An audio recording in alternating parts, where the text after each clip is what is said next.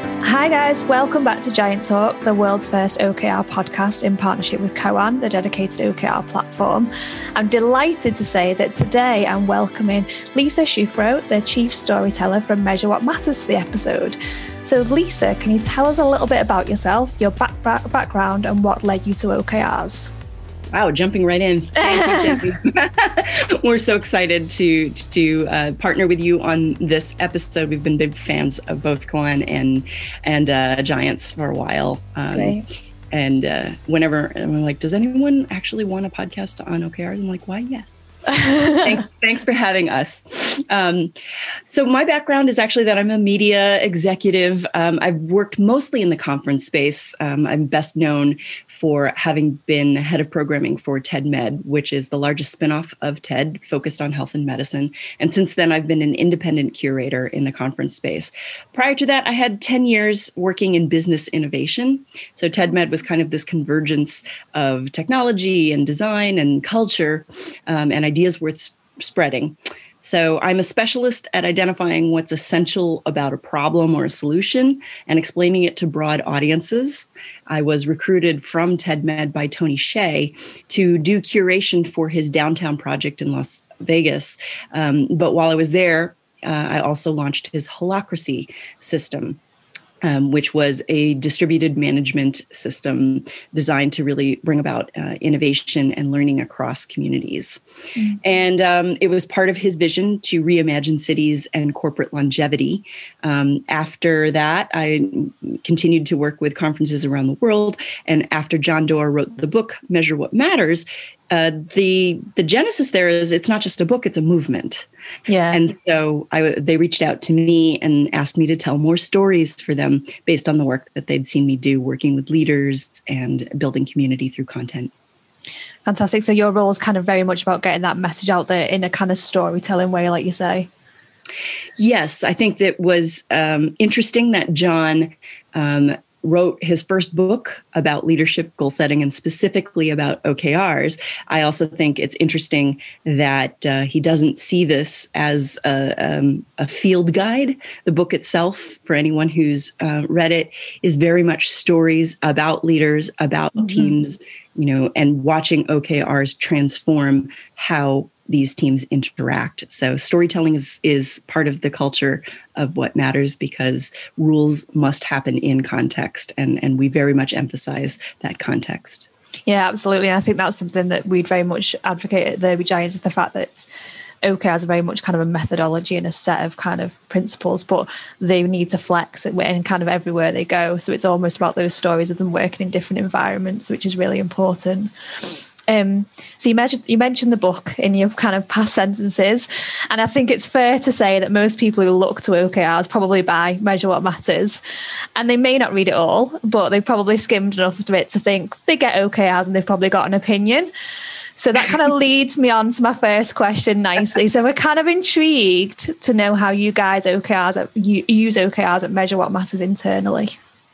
Wow. Um, well, you know, I think like every other organization, it's an iterative process. And we were so lucky that the role model for setting great OKRs is uh, John and Ryan, who learned it from Andy Grove. So um, I think what's been wonderful about our own team's experience with OKRs is always getting to see the best of um, and see someone who really hasn't spent a day of their career independent of OKR style thinking. Um, so, what matters is very entrepreneurial in mm-hmm. its spirit. And I think John would be the first to say that the thing about entrepreneurs is you're always trying to do more than you thought possible than with less than you than anyone thought was possible. Um, and so OKRs are a vital part of our own practice. We're a distributed team, and we use OKRs at the start of every single meeting to make those meetings quick and productive because we're all uh, simultaneously hmm. working mm. and having other lives, as has been proven quite interesting in this past year with the with the pandemic.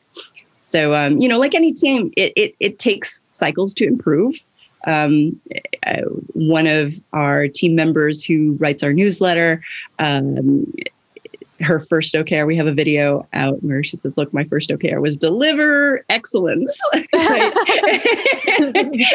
and now she writes our newsletter. So you know anyone can learn the skill, but it, it is not intuitive.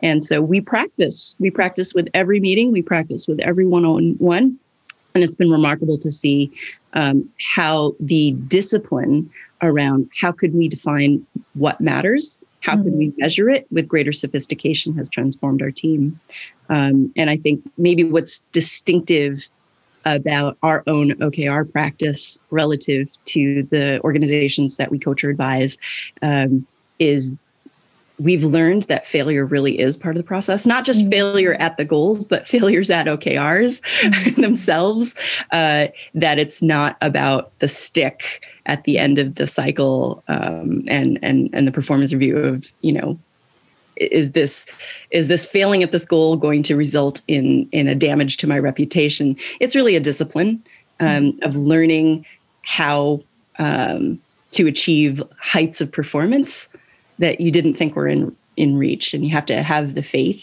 that you're going to iterate and figure out how to succeed with each successive cycle so i think that's maybe the philosophy um, that has been the most enriching for our own team and I think that's interesting what you say about the kind of the stick at the end of the cycle. And I think if you're encouraging that stretch, which is something that we would definitely encourage people to do, if you they think there's going to be a stick at the end, then there's going to be no stretch involved because they want to be able to meet obviously their objective. So and that's really interesting. Yeah. Um, I suppose you kind of touched on it then, really, and I suppose I just kind of want to bring you back to it. And would you advise our listeners um, on some of the best practice that John writes about, and I suppose he probably instills in your team as well internally?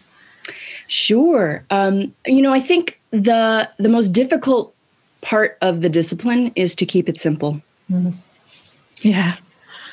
Ryan likes to use the term that an objective should be poetic, which I love, not just because that's an inspirational quality. This isn't just a touchy feely thing, but that quality of poetry is what is the fewest number of words that you need to make a connection.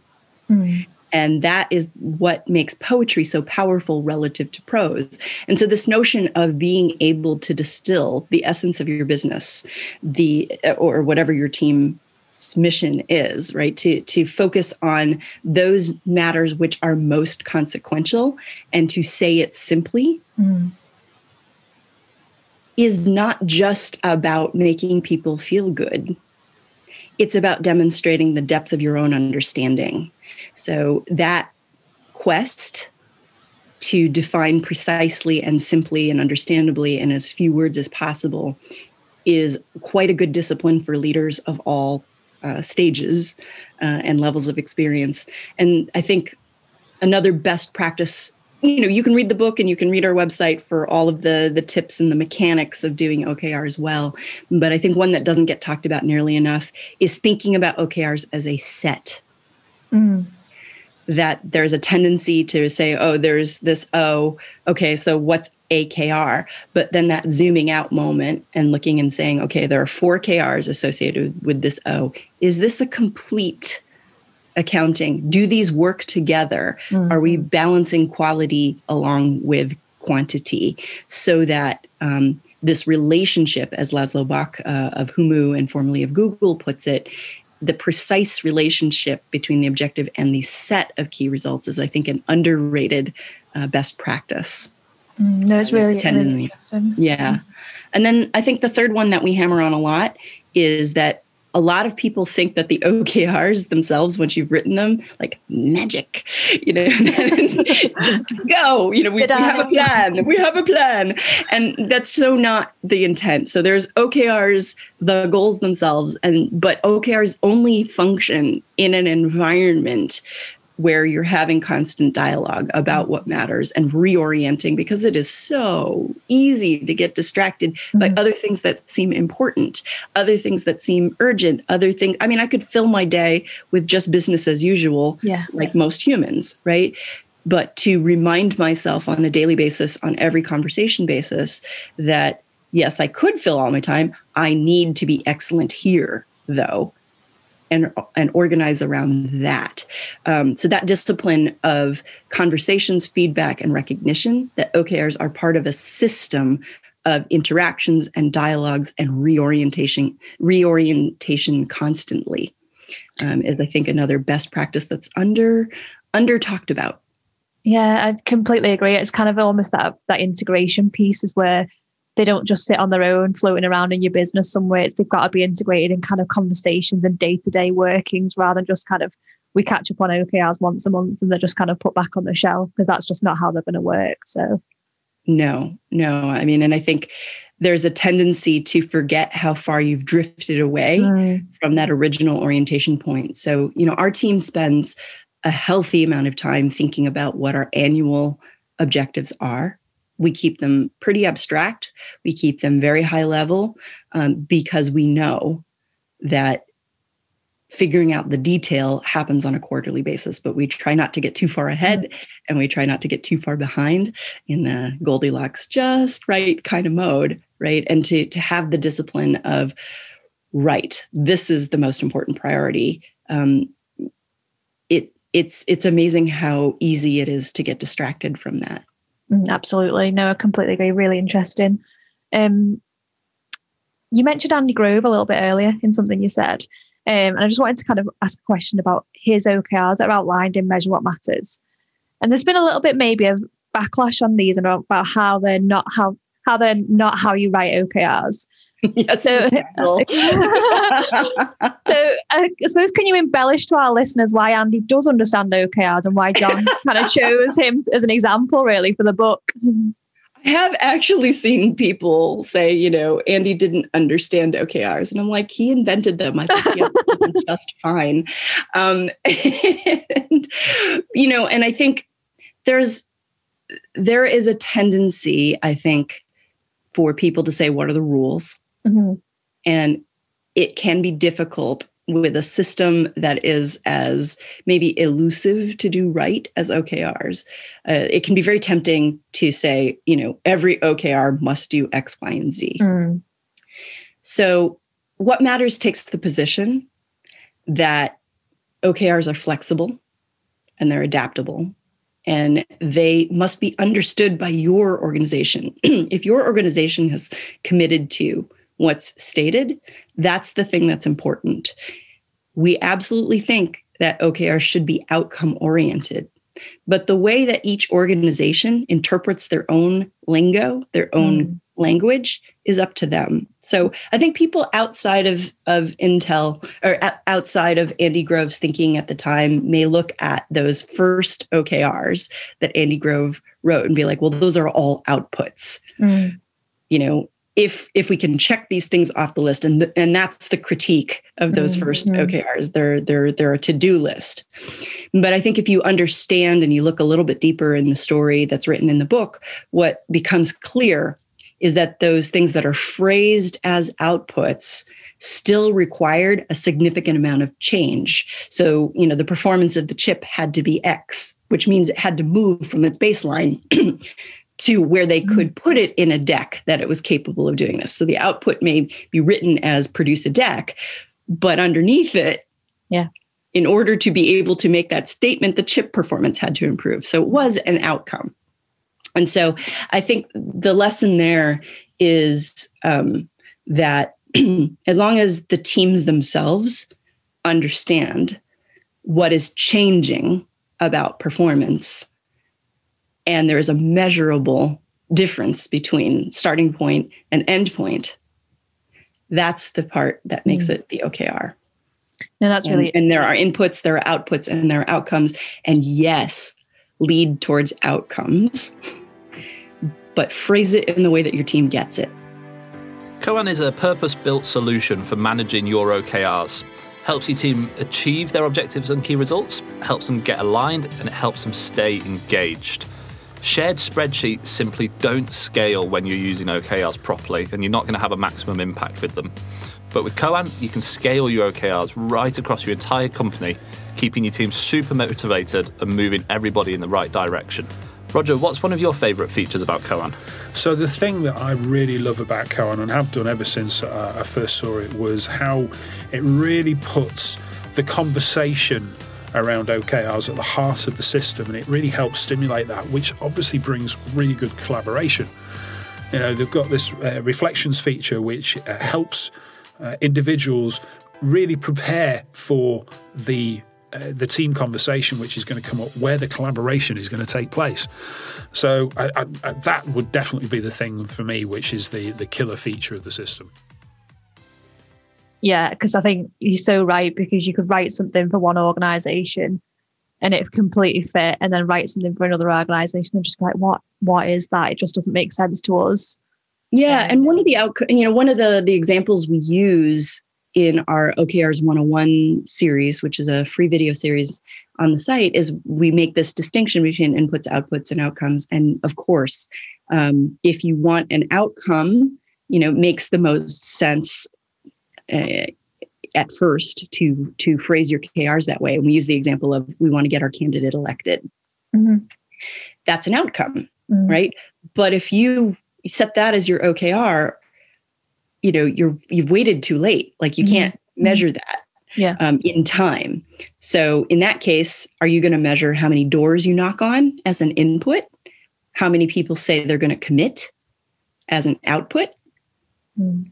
Though in that case an input or an output may actually be the more sophisticated thing to measure mm-hmm. even though the thing you want is a clear outcome yeah but it's the journey, isn't it? Like you say, to get to that outcome. Yeah. No, it's really interesting, and I'm sure like our listeners will probably listen to you speak about it all day. So, um, another big debate is always or something that we hear all the time: should everyone in the organisation have OKRs? And I kind of just wanted to come to you for your opinion on it. Yes, no. I would love to hear yours on this. All right. I, let me ask you this because I, I think there are a hundred answers to this, and the mm-hmm. answer is yes. Um, I mean, yes, that that answer is correct. Um, and and again, it's it's organization dependent. But before I answer that, I'm actually super curious to hear yours.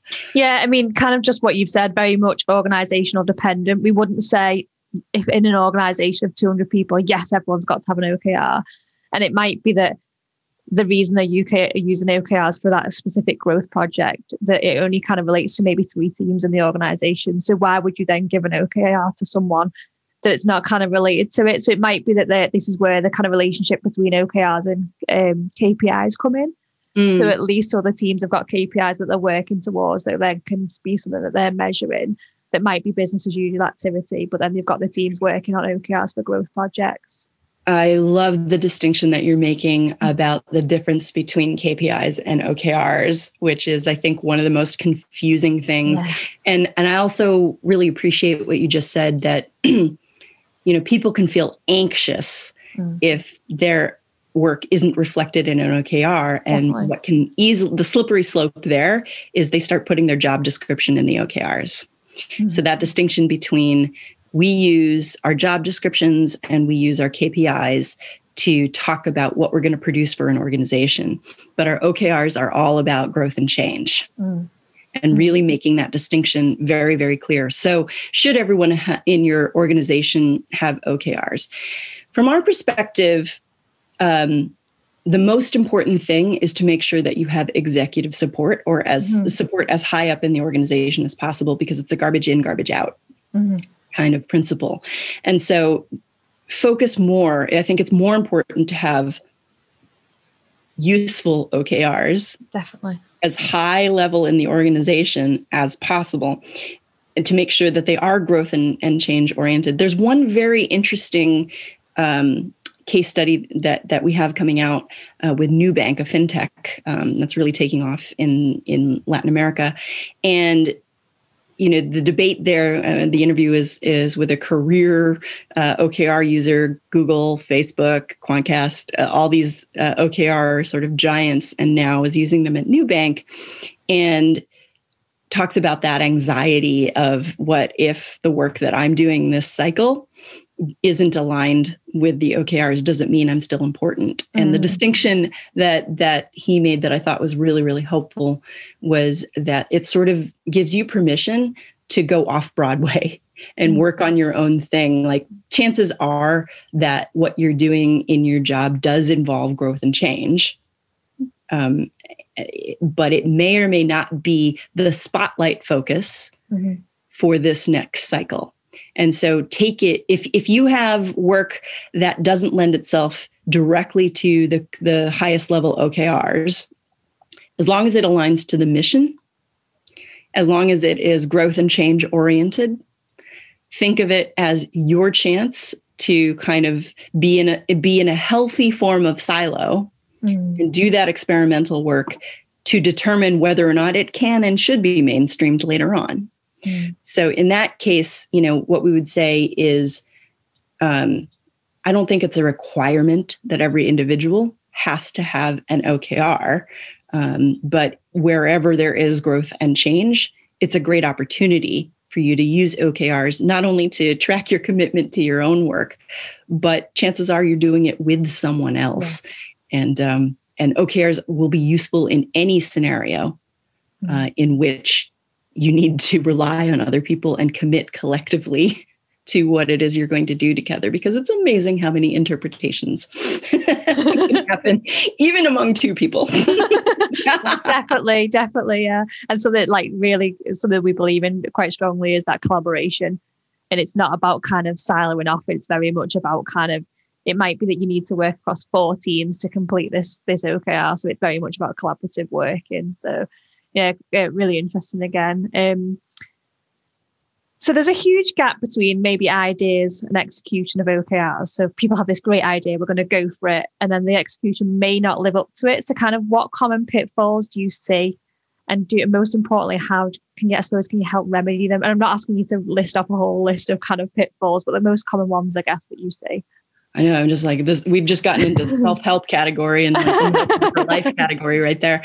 Um, you know this this gap between ideas and execution is the human condition in a lot of yeah. ways right um, and i think that it's happening more and more in situations where teams are dealing with complexity and uncertainty which mm-hmm. is now much more normal or much more common, I guess I should say, mm-hmm. um, than than uncommon. So, what are your coping mechanisms for that? And again, you know, the website and you yourselves have so many resources mm-hmm. um, uh, for the tips and tricks. Um, so, I think the the the best advice that I can offer here is that remember that the book is called Measure What Matters. Yeah, not everything. Mm-hmm.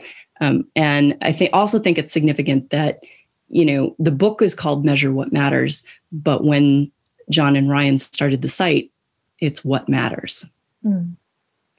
And there's this tendency to believe that we have to track everything, mm. but that's overwhelming.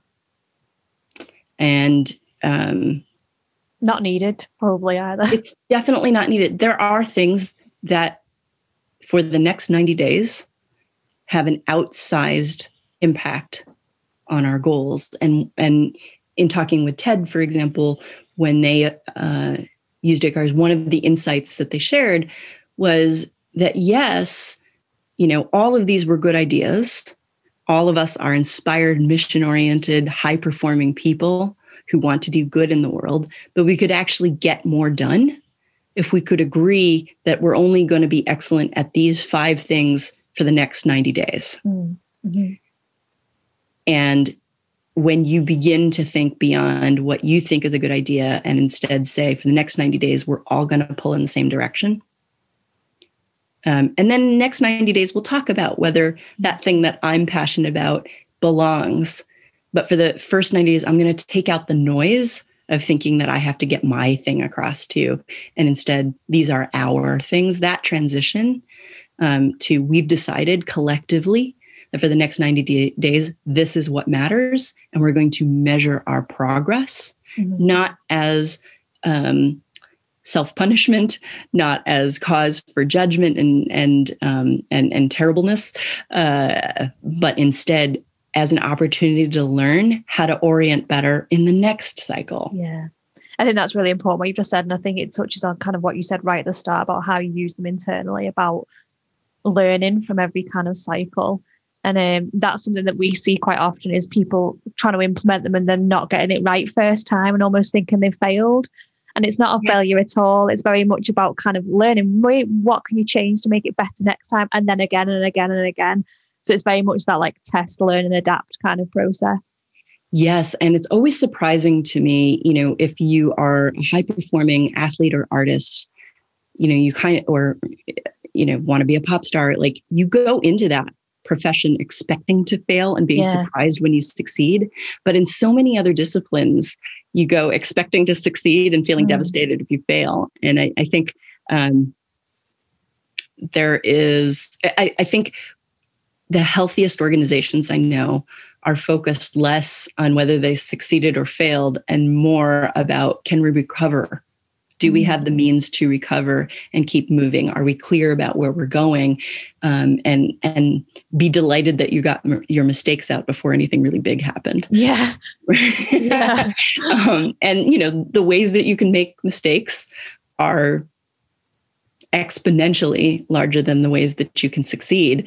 Um, to go super nerdy and literary for a moment, I'm reminded of uh, Tolstoy in um, Anna Karenina, where he says, uh, all happy families are alike, but each unhappy family is unhappy in its own way. Mm-hmm. And so I think that's, you know, what OKRs can do is say, this is what happy looks like.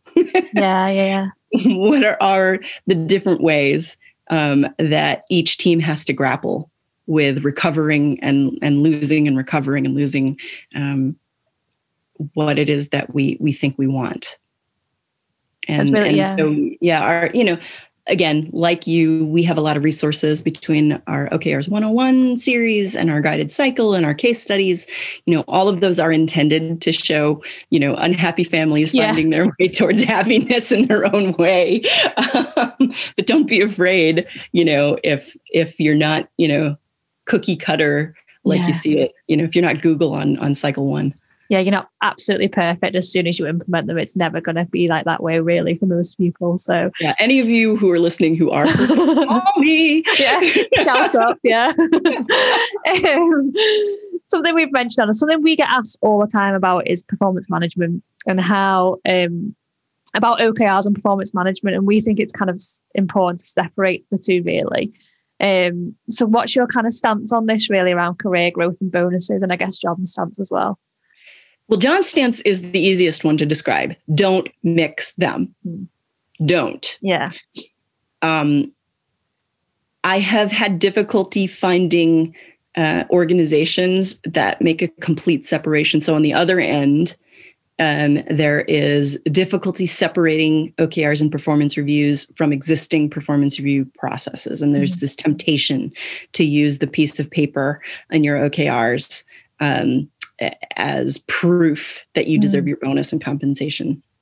Um, from our perspective, uh, somewhere in the middle, I think Paul Niven is very good about saying it's a, a matter of when the. OKRs play into your performance. Um, so you know, I think again, there's a range of answers. Even John, I think, would say that sometimes um, a sales goal uh, might uh, be driven by an OKR. Yeah. But I think what it is is, you know, um, you have a job, you have responsibilities within your job. There are things that that job is supposed to accomplish over time. Mm-hmm. And then there are your OKRs. Mm-hmm. Yeah. And your OKRs are meant to be what's the most aggressively realistic outcome that I can commit myself to. And you want to encourage people to set goals that force breakthrough thinking. Mm-hmm. So if they come in with OKRs that are red, but got them across the line far further than they would have if they had sandbagged, you want to reward that behavior. Yeah. But we think the best way to reward that is to separate it completely. What yeah. do you see? Because I, I, I, you know, it's not the most satisfying answer. I think there there are things like don't make OKRs the only factor. Right? And and how do you deal with performance reviews? I think you do that based on those long term outcomes, on what the role is responsible for, how skillfully you manage a team. But the OKRs can and sh- if you write OKRs well, you should accomplish all of those things in your job description. Mm-hmm. Um, but I think using it as proof. Eh. Very similar kind of stance. We would say not to kind of put them to, to separate them basically. And kind of I think our stance is very much around kind of the risk element that we'd like people and the stretch, going back to the stretch that we spoke about earlier. So you want people to take almost risks and stretch themselves with your within your OKRs. So if they they think they're not going to get their bonus or they're not going to be told they're doing well because they don't reach that OKR, then they're never going to stretch. Ultimately, they're going to make sure it's probably a little bit easier so they can definitely make it, which isn't what you want with from a growth or change yeah. strategy, like you say. So that's kind of our stance on it, really. Yeah, I think the more that you want compliance, the more you really want you know th- what you're looking for is you know management what you're looking for is project management and those and productivity in a very traditional sense and and those things are the backbone of a business mm. and it's really important to remember that okrs are not that okrs are that space where you say what's the what's what's the breakthrough what's the thing that's going to make you think higher um, and you know, if you don't distribute that kind of breakthrough thinking discipline throughout your organization, it falls at the quote top of your pyramid. Yeah. Given how uncertain and complex the world we live in is today, that strikes me as not a smart strategy. You want to use the three pounds of jello that are inside the skulls of every member of your organization. mm-hmm. Mm-hmm. Definitely. No, I completely agree. Yeah. Um, I kind of want to dial down a little bit on this, if that's okay. So, mm. um, something I know you chatted to Jill about in your in this pre-episode call, um, and something that you obviously you've said about integrating OKRs with PM processes, so performance management processes. But something you mentioned was about cautioning against mistaking OKRs for PM processes and vice versa. And I suppose just can we elaborate on that a little bit, really? Yes. Um, this is one of the things that I think is the hardest for organizations to truly grasp. And it's because it's not super intuitive. The the the one of the early mistakes that a lot of organizations will make is they will turn everything they do into an OKR as a way of tracking activity. And we all know those painful meetings where one on one you go around and you report what you did this week. Yeah and it's not interactive and it's not problem solving and people are mostly just waiting for their turn to speak to prove that they've done something mm. It's not that those meetings are without purpose but they are certainly low energy right um, and especially when everyone's dealing with zoom fatigue i think you have to be hmm. really thoughtful about why are we gathering why um, okrs are really that point at which instead of talking about your work plan, instead of talking about your activity, you're instead talking about, um, you know, if this is if this is a marathon, which mile marker are we on? Mm. Are we in the uphill portion? Are we, you know, uh, where are we in this journey? Um, and to make that a very quick check in and see all right, if we're running behind our times, you know, if we, we if we were planning to do the entire marathon at six, you know, uh, six minutes per mile, mm-hmm. and we're running at seven, what do we need to do? Yeah.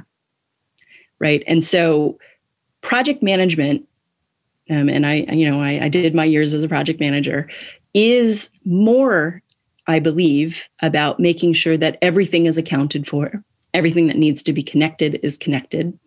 The people who need to be moving you know it's it's about the work plan and executing against the work plan. The okrs are about where are we in the marathon and what are we going to need to get through this uphill portion? What are we going to do if it starts snowing? Yeah and that can be used to drive your project management but it, um, if you're using them as the same thing i think people are going to get frustrated Mm. I think it's like goes back to kind of what you're saying in the check-ins. It's about those. It's about your confidence and where you're at in that journey. Almost kind of, are you sitting at a really low confidence? If so, what needs to be done? Would you need help and all that kind of thing as well to kind of make sure that it just doesn't become again like this conversation that you have at the end of the, the three months and it's like we didn't really get there, but we, we knew a month in that we weren't going to get there. Yes. So it's like, what do you do about it, really? Yeah, uh, and I and I think the more that an organization gets comfortable walking in and saying, "Yeah, I said I was going to run an eight minute mile, but I'm running at ten," and like seeing how many people are willing to be like, "I'll help you this week." Yeah, hand up. Yeah, right? Um, it's not the way a lot of us are trained, um, but that unlearning is such a joyful process. Mm.